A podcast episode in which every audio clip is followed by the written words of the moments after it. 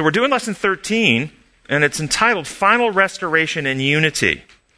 One of our online listeners, Terry Utt, sent a link to a short five minute video produced by the United States Air Force, filmed in the National Cathedral just this year. And, and he said he wished our church would have made this video. And so, as I show it to you, I want you to consider metaphors that are illustrated in this short video. So let's watch this video together.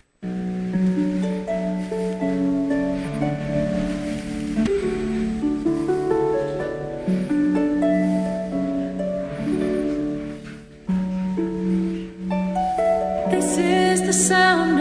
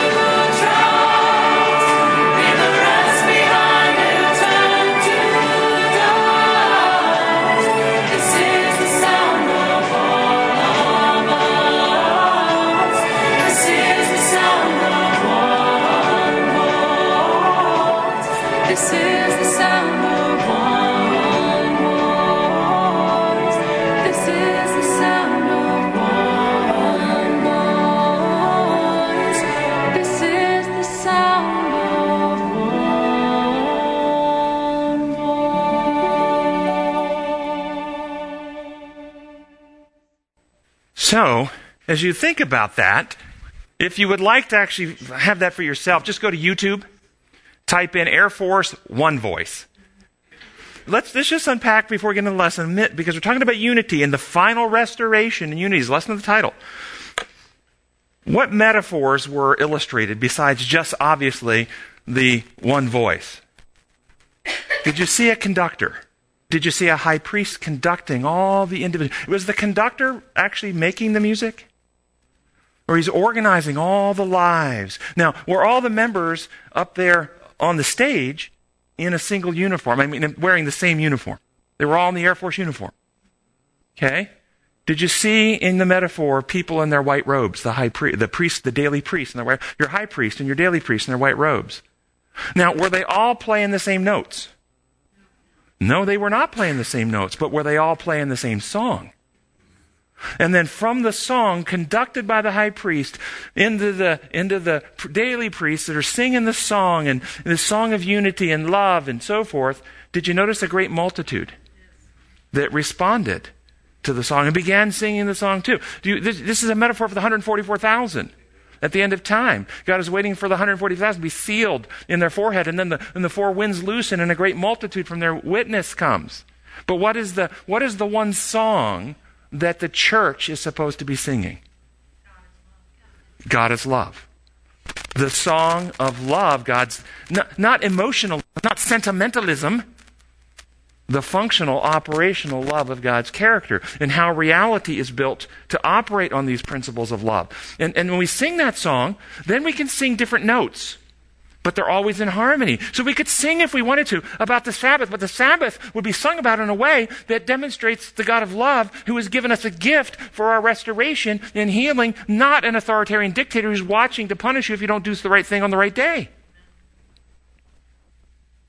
And that's where we can have lots of different instruments. There are different instruments being played, there are different vocal parts being sung, but there is perfect harmony.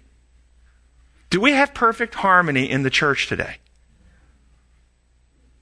And I'm going to tell you when you start start dissecting things through that legal definition kind of way, it, it causes discord. It causes division. We're not listening to the conductor anymore. Anyway, I thought, you probably tell, I thought it was very powerful. That was a beautiful metaphor. And, uh, and we will, we will, the link is in our notes, and we will post it on our Facebook page uh, later in the week. But as we move into the lesson, Sabbath's lesson, the title for the lesson, Final Restoration and Unity.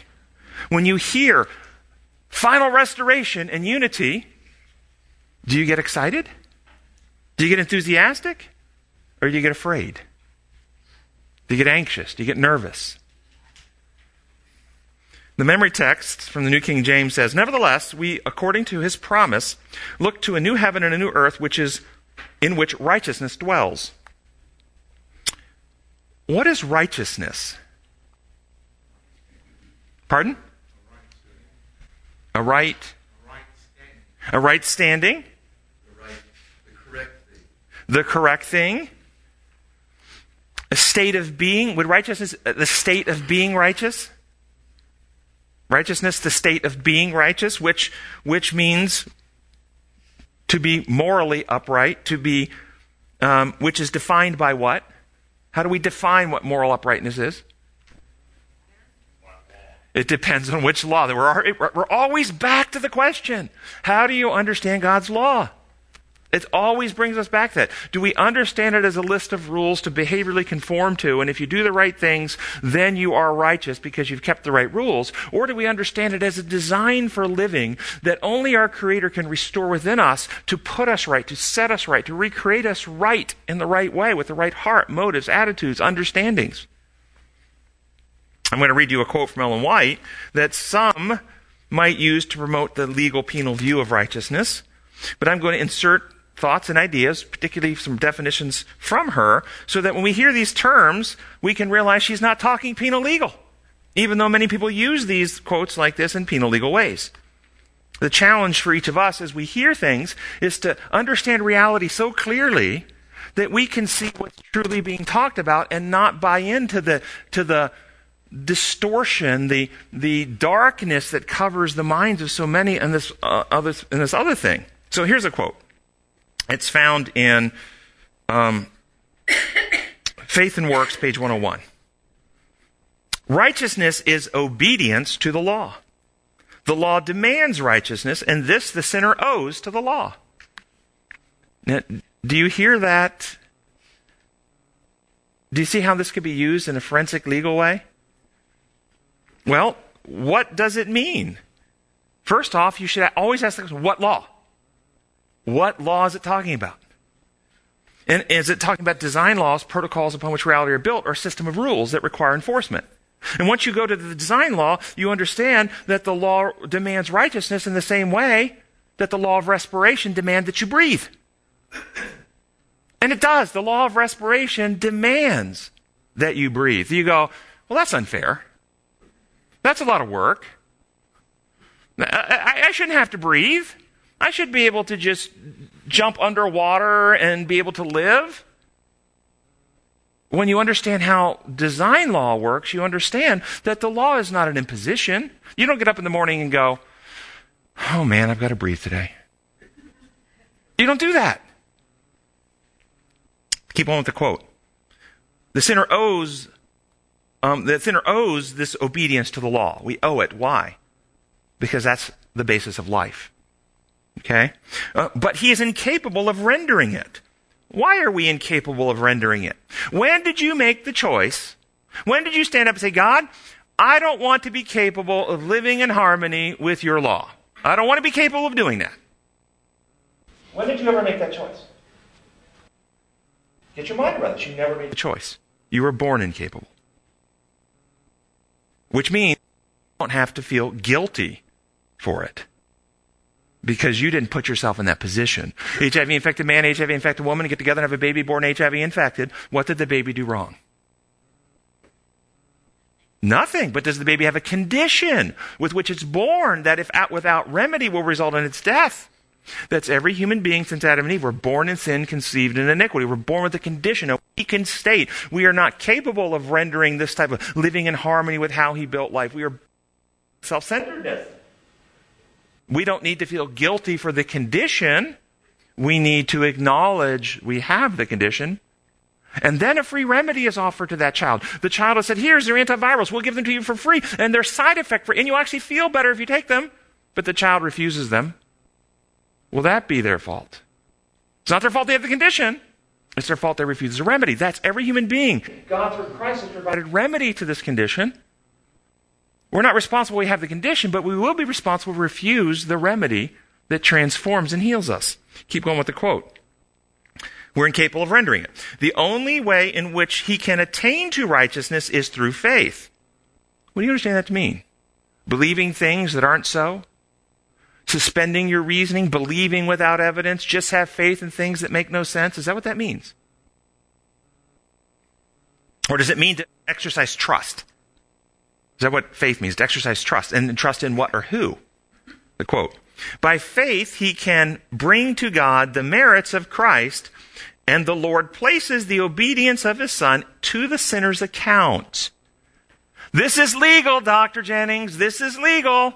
You're just showing up. You're saying, I claim the blood of Jesus. I claim the life of Jesus and go over to a record book somewhere and we adjust in the accounts over here. That's, it's, it's legal, right? Is that what you hear?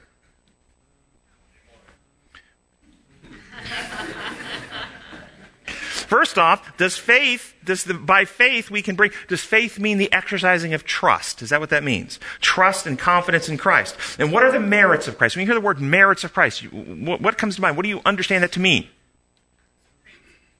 His traits of character. His perfect character. That's what the merits mean. Look it up in the dictionary. Okay, they're the attributes of Christ. That's what that means. Not the, not the legal works of Christ, the attributes that he developed in himself. These are the merits of Christ. Okay? The attributes uh, of Christ. And what account? What account? Would it be our heavenly record? Okay? And, and, and what is recorded in the heavenly record? Well, here's a quote. Right. So and here's a quote from the same author. And this is why it's so important you have a good data set. You have to actually understand the meaning of what the author's talking about. Possible for every human being to obey God's commandments. When we submit ourselves to Christ, the heart is united with his heart. The will is merged with his will. The mind becomes one with his mind. The thoughts are brought into captivity to him. We live his life. This is what it means to be clothed in the garment of his righteousness. Then as the Lord looks upon us, as he, he sees not the fig leaf garment, not the nakedness and deformity of sin, but his own robe of righteousness, which is perfect obedience to the law. Why does he see it? Because it's been reproduced in us. This legal penal thing cheats people. It cheats people. It sets an expectation up in their mind, and they're told by the theologians, by the preachers, when you accept Jesus, you are in heaven declared to be righteous by God in your account legally in heaven, even though you're not righteous. That's what they're told. They create a fraud. They create God out to be a liar. What's it say in 2 Corinthians? That he who knew no sin became sin for us so that we might, what's the word? Become the righteousness of God. But the legal penal view denies that. It's that we might be declared the righteousness of God. It's a fraud.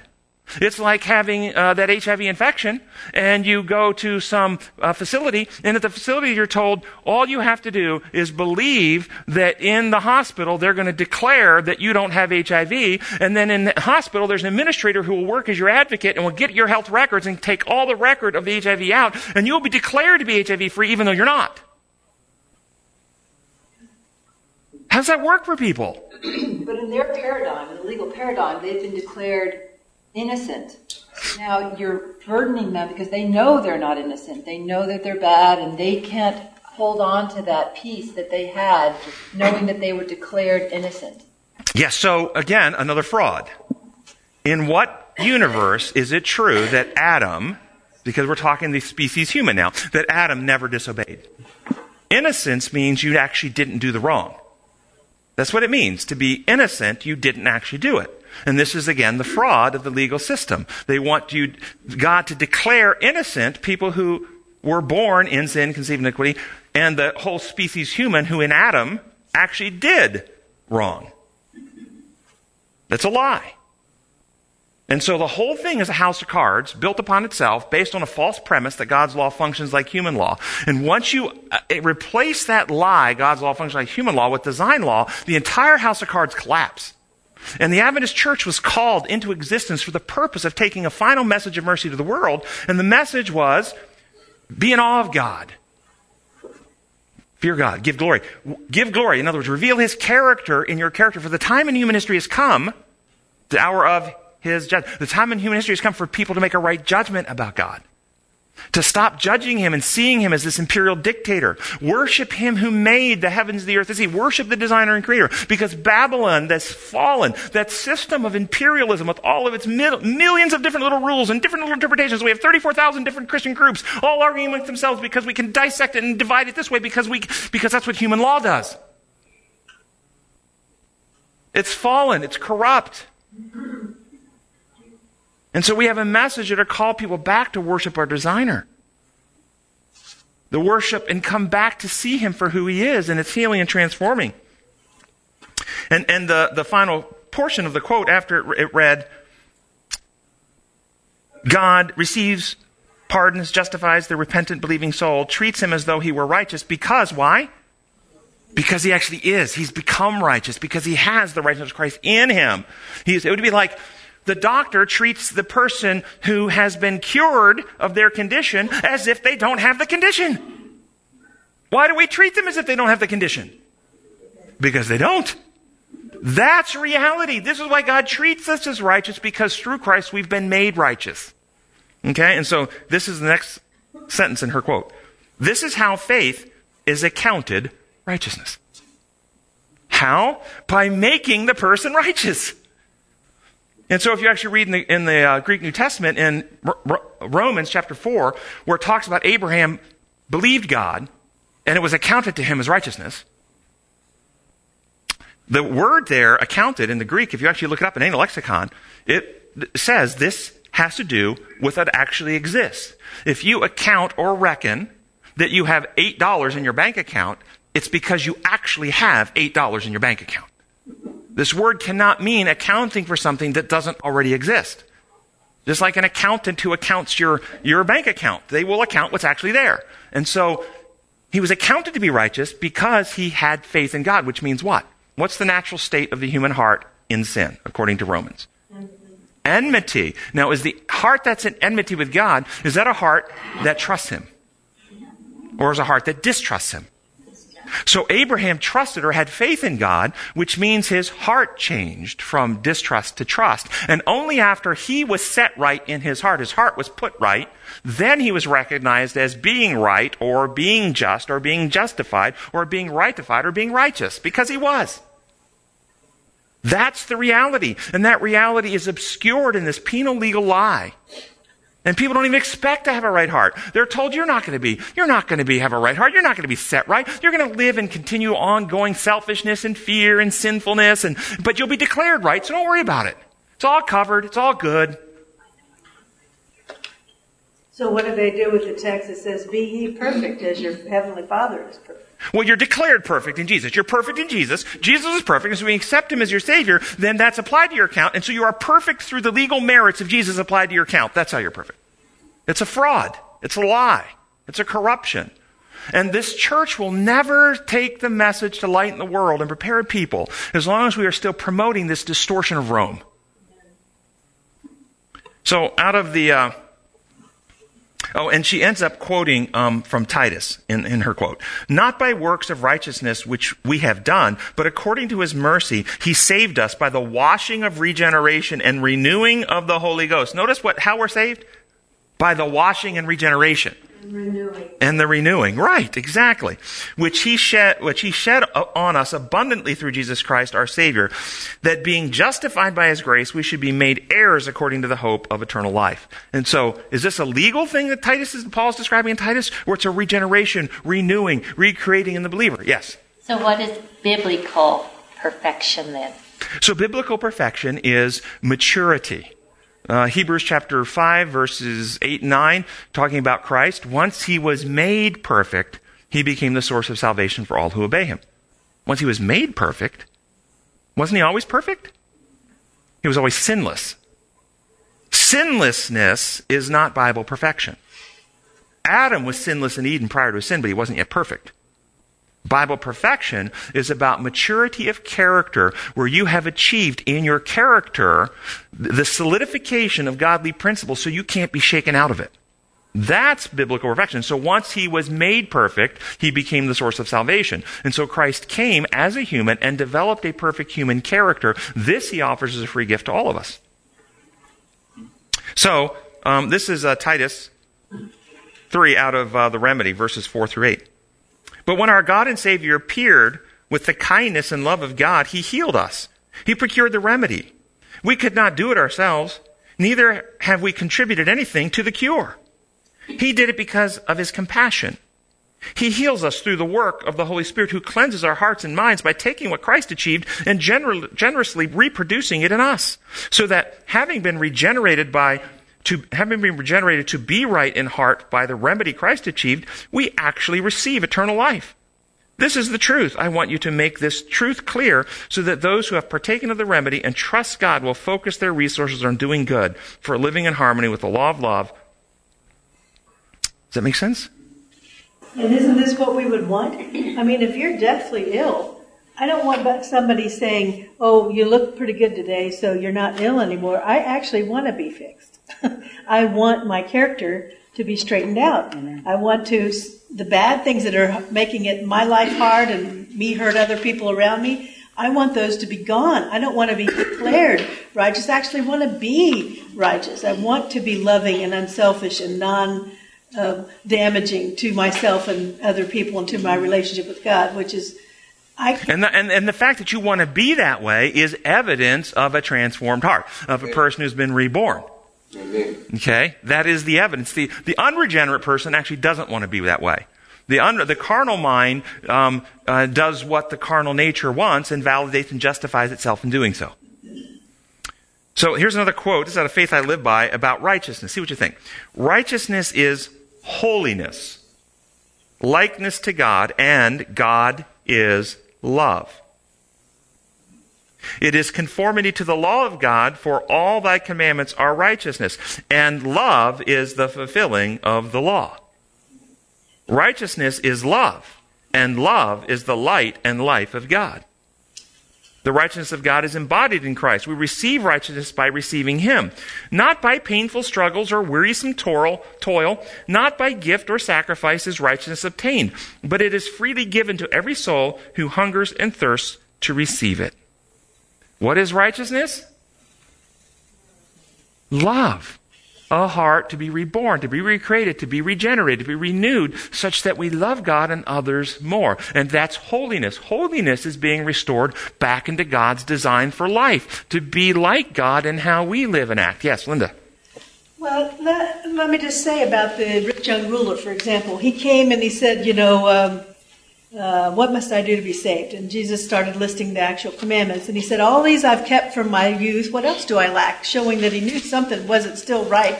So Jesus, to the point, said, Well, if you want to be perfect, you know, sell what you have, give it to the poor, follow me.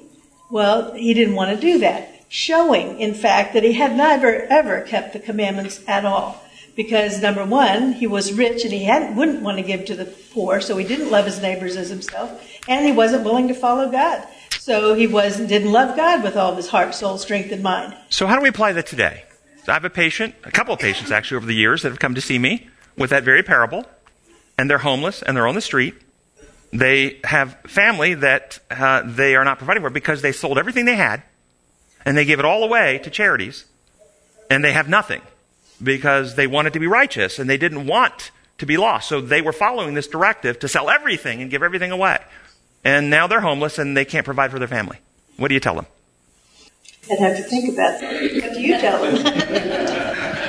Well, I'm just pointing out that we tell these stories out of context, or, or we hear them through the imposed law model, and this then becomes a checklist of behavior that we should do. What Jesus said to him, if you want to be perfect, then you've got to do this, and if I do this, then I'll be perfect, then I'll be saved. Well, just because he said it to him, that doesn't mean it applies to you.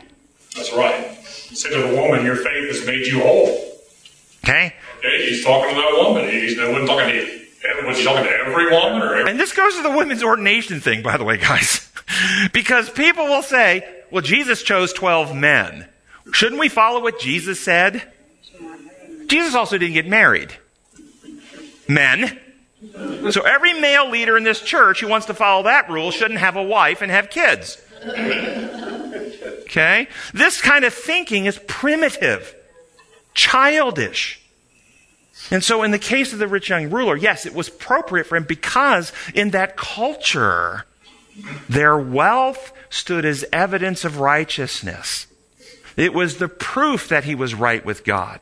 And in that culture, to give away the wealth would have required him to rest his faith or confidence or his security on something other than possessions, which is where it was resting. It wasn't actually resting on Christ or on God, it was resting on stuff. And so for him, he needed to shift his loyalties and his devotion and his faith and trust away from stuff to Christ. So remove it from you. But that may not apply to many people. There are many people, Abraham and many others who were wealthy. And you see some of the New Testament people who were converts and they had wealth and they didn't give it all away, though they did give much to help others, but they didn't give it all because their trust and confidence wasn't in their wealth and they used their wealth to bless and help others. So I just point this out because we are in a battle, people. And the core root battle will always come back to the question of how do you see God's law, which directly translates in what kind of character does he have? Is he a rule giver? Is he a checklist follower? Is he somebody who's overlooking your shoulder, has to enforce and inflict punishments? Are you, is the problem with sin that we're in trouble with the heavenly authority and he'll, and he'll use power to kill us and we need to do something to assuage and appease and propitiate him? Is that the problem? Which means we really can't trust him.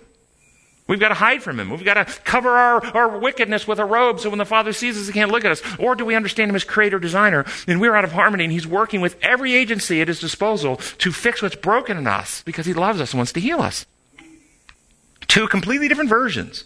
And when we hear stories like that, we have to think, am I hearing it through the checklist version? Or am I hearing it through, okay, then what was wrong with that particular person's character, heart, mind, soul, that this intervention was therapeutic for that person to bring them to restoration? And then, are there people today that it might apply for? Absolutely. There are some people that it still might apply for. But that intervention won't apply for everybody. Some may even use that intervention to solidify themselves in their own piousness and righteousness, and they're proud of their poverty. And so they join a monastery, and they own nothing. And they'll never own anything because they want to prove how pious and holy they are. I remember when I was at uh, college here in the community, many years ago now, there was one young lady who was on campus at that time who was proud of her, uh, what's the way I could say this? Plainness. She would only wear the plainest of clothing. She would never do anything other than wear her hair straight. She wouldn't curl it. She wouldn't do anything to it, just straight. No makeup of any kind, no, no jewelry of any kind, nothing because she was going to be the humble plain. And she walked around with such pride in her plainness. Proud of her humility. Yeah, so proud of that. She's the proudest, humble person you ever met. but you see where I'm going with that. You see the problem in that. So this is what uh, says in Desire of Ages. I think this is a, if you ever need a go-to quote, you should memorize this one or mark it as Desire of Ages 762. It is kind of a one paragraph summation of the entire thing, brilliantly written. The law requires righteousness, a righteous life, a perfect character, and this man has not to give. Why does the law require righteousness? For the same reason the law of respiration requires you breathe. It's how God built life to operate, and only in that way can we live. Keep on with the quote. He can, man has not to give. He cannot meet the claims of God's holy law, but Christ, coming to earth as man, lived a holy life and developed a perfect character. These he offers as a free gift to all who will receive them. His life stands for the life of men. Thus, they have remissions of sins that are passed through the penal lie, we'll say, through the legal payment made of the blood of Jesus. That's the penal lie. This this, this quote says through the forbearance of God. Our, our sins are remitted from the past through God's forbearance. No legal payment, no blood atonement. By the way, I said that. Somebody will take and clip this and go, Jennings doesn't believe Jesus had to die for our salvation. He just said no blood atonement. He used those words. Therefore, he doesn't believe Jesus' death was necessary. Absolutely false. We could not be saved without the life, death, and resurrection of Jesus Christ. It was absolutely necessary for our salvation. It was just not necessary to pay a legal penalty to his dad. That wasn't the reason. It was for our healing and restoration. We couldn't be healed and restored without the perfection. Just what it's saying here. Developed a perfect character. These he offers as a free gift to all receive them. His life stands for life and the remission of sins that are passed through the forbearance of God. More than this, Christ imbues man with the attributes of God. He builds up the human character after the similitude of the divine character, a goodly fabric of spiritual strength and beauty. Thus, the very righteousness of the law is fulfilled in the believer in Christ. God can be just and the justifier of him which believes in Jesus. How? By reproducing the perfect righteousness of Christ in our hearts and minds. That's how. This is where the action happens. Not in a book in some distant place, off in the cosmos, in a far, far away, some corner of the universe. So, what is an effective method to break people out of the penal legal lie and help them experience the actual transformation of heart? What might an effective method be? Would it be connecting the presentation of the gospel with some aspect of human reality which consistently, repeatedly, obviously, daily demonstrates design law at work? Well, listen to this quote. Christ Triumphant, page 468. Medical missionaries and workers in the gospel ministry are to be bound together by indissoluble ties. Their work is to be done with freshness and power. By their combined efforts, the world is to be prepared for the second advent of Christ. Through their united labors, the Sun of Righteousness is to rise with healing in his wings, to lighten the benighted regions of the earth, where the people have long lived in gross darkness. Many who are now who, who are now dwelling in the shadow of sin and death, as they see in God's faithful servants a reflection of the light of the world, will realize that they have hope and salvation, and they will open their hearts to receive the healing beams and will, re- will turn, in turn, become light bearers to others yet in darkness. So, wh- what does what does this describe? Is there a merging of the gospel message with some aspect of reality which is obvious and daily? It's the healing arts. Can doctors get people well in violations of the laws of health? And what kinds of laws are the laws of health? Are they imposed rules that require judicial oversight and enforcement? Or are they the laws upon which life are built? And thus, by merging the gospel with the medical work, we n- naturally begin to teach the plan of salvation is the plan of healing. This is what our ministry does. Come and Reason Ministries weaves together design laws of life, the laws of health, and the gospel truth. That's what we do. Yes. Conversely, in Matthew 23, 15, it says, um, Woe to you, you teachers of the laws and Pharisees, you hypocrites! You travel over land and sea to win a single convert, and when he becomes one, you make him twice the son of hell that you are yourselves. Brilliantly said. Do doctors try to teach people, do they try to educate people and teach people how to live in harmony with the laws of health? Sure, we do.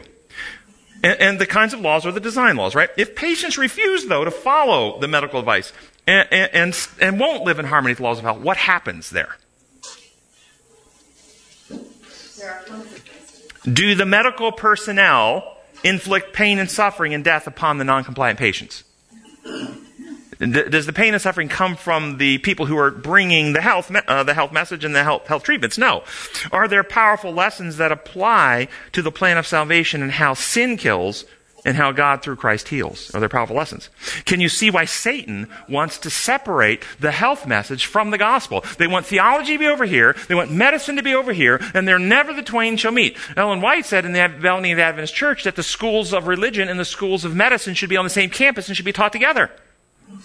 That's what she said. But what have you done? Well, Loma Linda's in California, and the seminary is in, is in Andrews in Michigan, and then we have a kind of a sub-seminary here in Collegedale. And, and, and when you talk to the professors of theology and you try to bring in these elements, they're objective. You're a doctor. We're the professors of theology. Who are you to tell the professors of theology? We're the experts in what the Bible teaches. You have nothing to offer here. You get this all the time. And the forefathers in the theological realm who made that bridge were they suffered for the decisions that they made. Thank you, Karen, because your name is in my notes here. Karen Coveme this week sent me a quote from Ellen White, one of the founders of the Adventist Church, that uh, that describes um, what happens, just like a serious medical condition. If people refuse treatment, what what happens to them and why do they die? This is about. That's from Christ Triumphant, page 103. The Spirit of God keeps evil under the control of conscience. When people exalt themselves above the influence of the Spirit, they reap a harvest of iniquity. It says in Galatians, those who sow to the carnal nature from that nature reap destruction. So that's what it's referring to here. Keep going with the quote. Warnings have less and less power over them. They gradually lose their fear of God. They sow to the flesh, they will reap corruption. The harvest of the seed that they themselves have sown is ripening. Their heart of flesh becomes a heart of stone. Resistance to truth confirms them in iniquity. All should be intelligent in regard to the agency by which the soul is destroyed.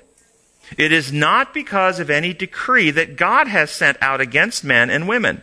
Notice, there's not a heavenly judge sitting up there looking over records and making a decree that destroys the soul. That's not where it comes from. There's not any decree that God sends out. He does not make them spiritually blind. God gives sufficient light and evidence to enable them to distinguish truth from error, but He does not force them to receive truth. He leaves them free to choose the good or to choose the evil. If people resist evidence that is sufficient to guide their judgment in the right direction and choose evil once, they will do this more readily the second time. The third time, they will still more eagerly withdraw from God and choose to stand on the side of Satan. And in this course, they will continue until they are confirmed in evil and believe the lie they have cherished as truth. And this is a design law. You can call it the law of exertion. If you want something to get stronger, you must exercise it because if you don't use it, you lose it. And so if you do something repetitively over and over again, it becomes ingrained and it becomes easy. It becomes thoughtless. It becomes mindless. You just do it automatically.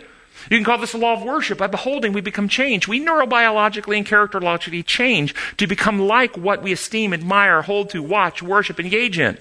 These are design laws at work here.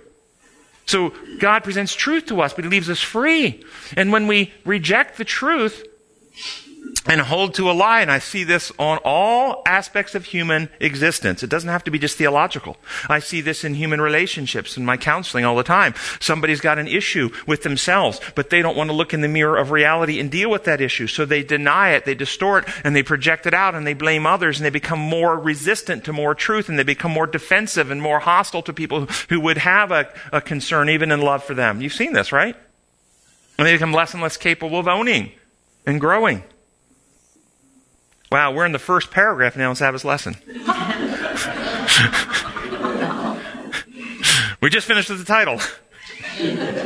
One of the greatest promises of the Bible is Jesus' promise to come again. Without it, we have nothing because our hopes center in that promise and what it means for us. When Christ returns in the clouds of heaven, all that is earthly and human made and thus temporary and, all, and at times meaningless will be swept away. After the millennium in heaven, this earth will, with its wars, famines, diseases, and tragedies will be made, a, new- be made new and become a dwelling place of the redeemed. Have you ever thought about what that would be like? The question Do you think Jesus in heaven right now wants to come back? Then why hasn't he? If he wants to, why hasn't he?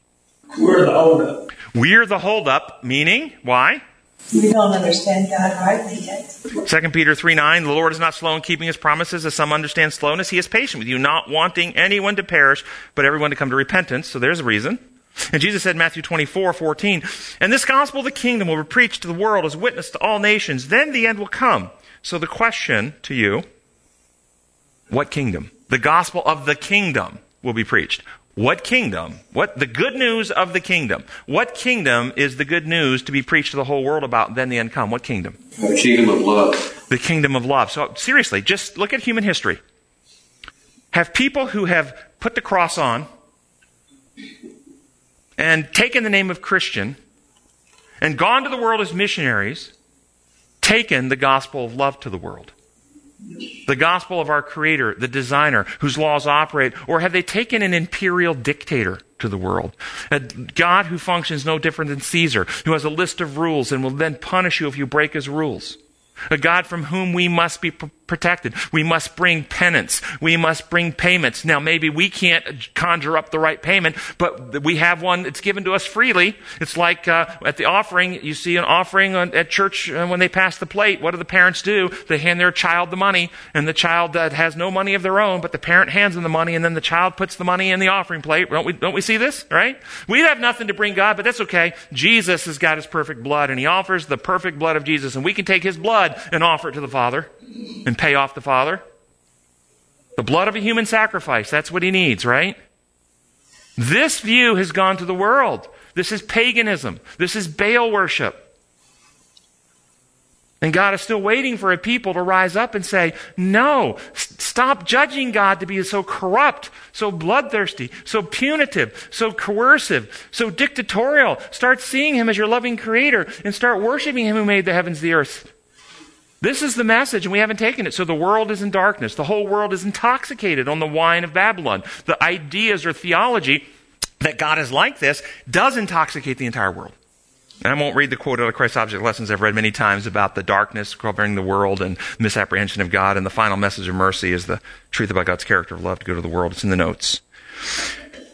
Sunday's lesson, um, the certainty of Christ's return, and they quote um, Enoch's um, words uh, as recorded in the book of Jude Behold, the Lord comes with ten thousands of his saints to execute judgment on all, to convict all who are ungodly among them of all their ungodly deeds which they have committed in an ungodly way, and of all the harsh things which ungodly sinners have spoken against him. What do you hear? That was a quote out of Jude, who was quoting Enoch. What do you hear? Do you hear a healing message or a punitive judgmental message? Well, what is the judgment? What do you understand the judgment to be? There's several judgments, by the way, but we'll talk about the one that when people think about the great white throne judgment, God sitting as judge. Uh, what, what is that? What is that? The revelation of truth. Is it a determination that the judge is having evidence presented to him? He's opening record books. He's weighing evidences, including the evidence of the pleas of his, uh, his son, our advocate, who's advocating on our behalf and offering a, a substitutionary payment. Is, is he weighing all this out and then making a decision which determines the destiny of people? No. That's a lie. It's not what's happening. God's judgment does not determine people's destiny. It simply confirms the destiny they've chosen. I'll give you examples. You might also say God's judgment is merely the final and accurate diagnosis of the condition of every heart and mind. That's all it is.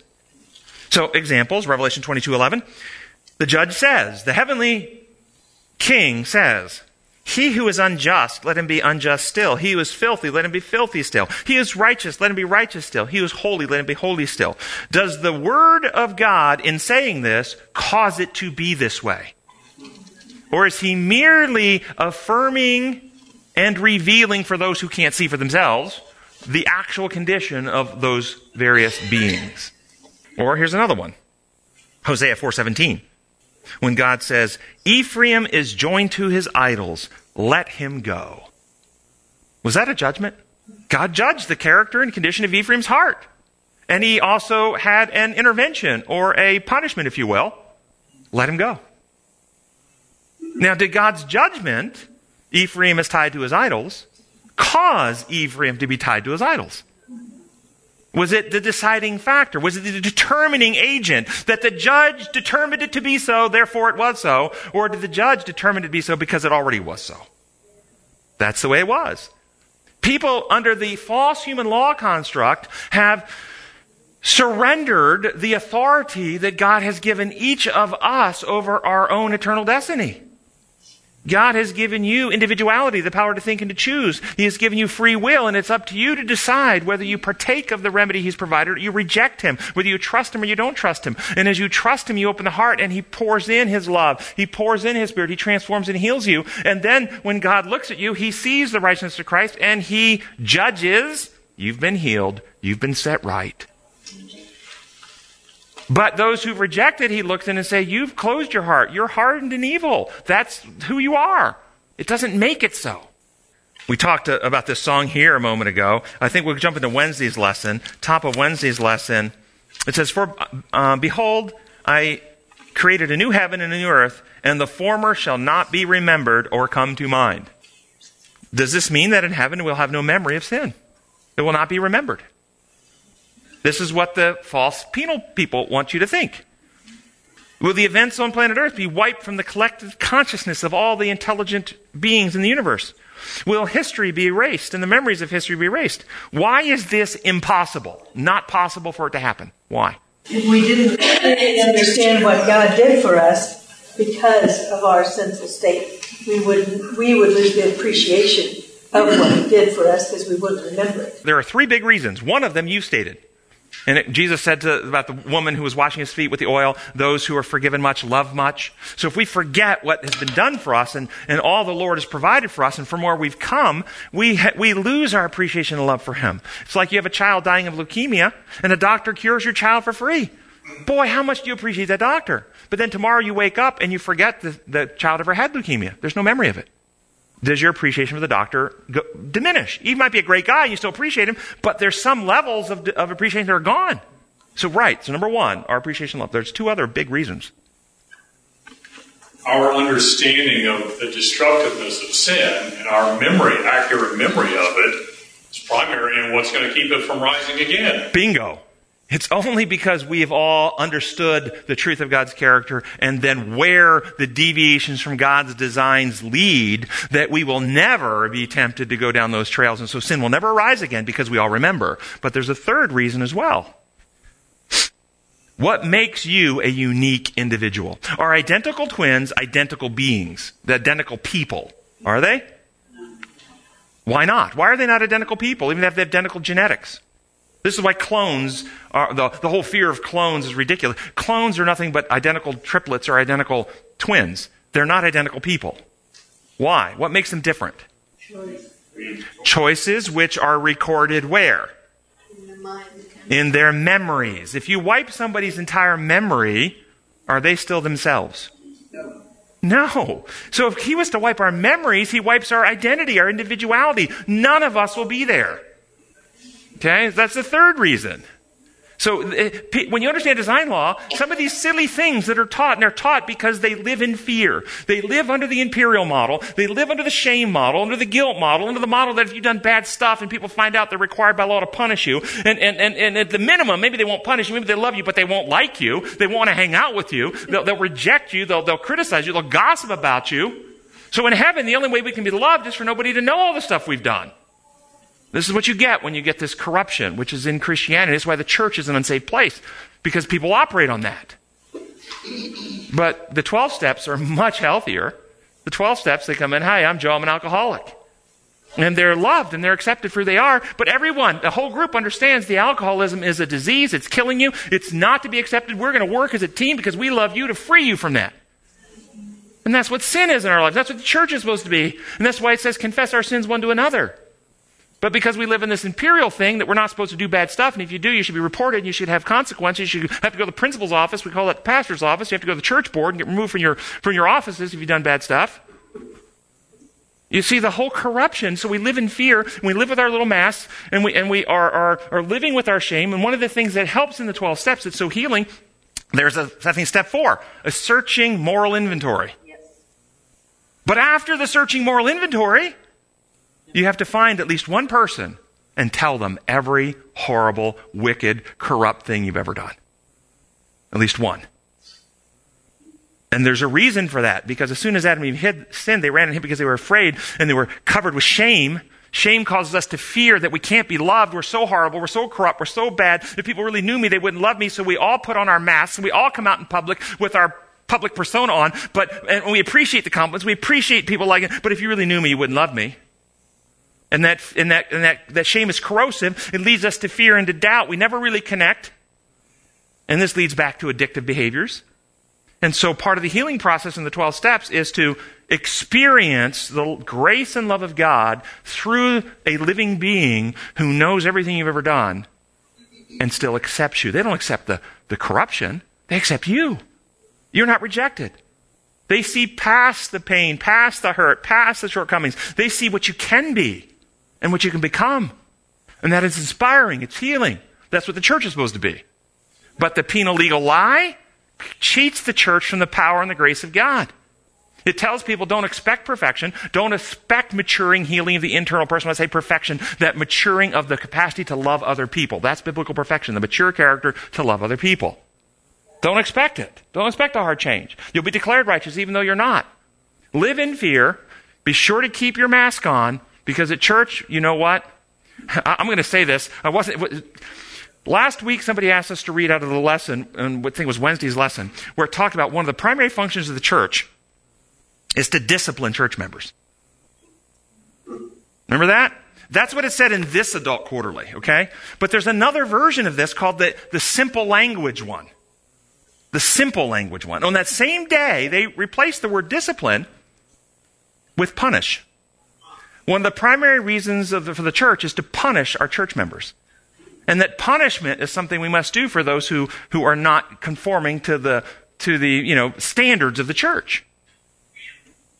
And you wonder why people are not genuine and honest and open and there's no real community. It's, it's the corruption you get when you replace God's design law with imposed law. So I'm just challenging you guys to, to, to, really think about it, meditate on it, ask how you can become more inclusive of this phil- philosophical way of seeing reality, God's character, creator, design law, and how it actually works in every phase of human existence. Our gracious Heavenly Father, we thank you so much that you are our creator and you've built all reality to operate in harmony with you. And it is time in human history for a people to rise up that know you and can tell the truth about you. We ask for the outpouring of your spirit on all those around this planet who are ready to take this message so that it can go forward and you can come and we can live in our new home again. We pray in your holy name. Amen.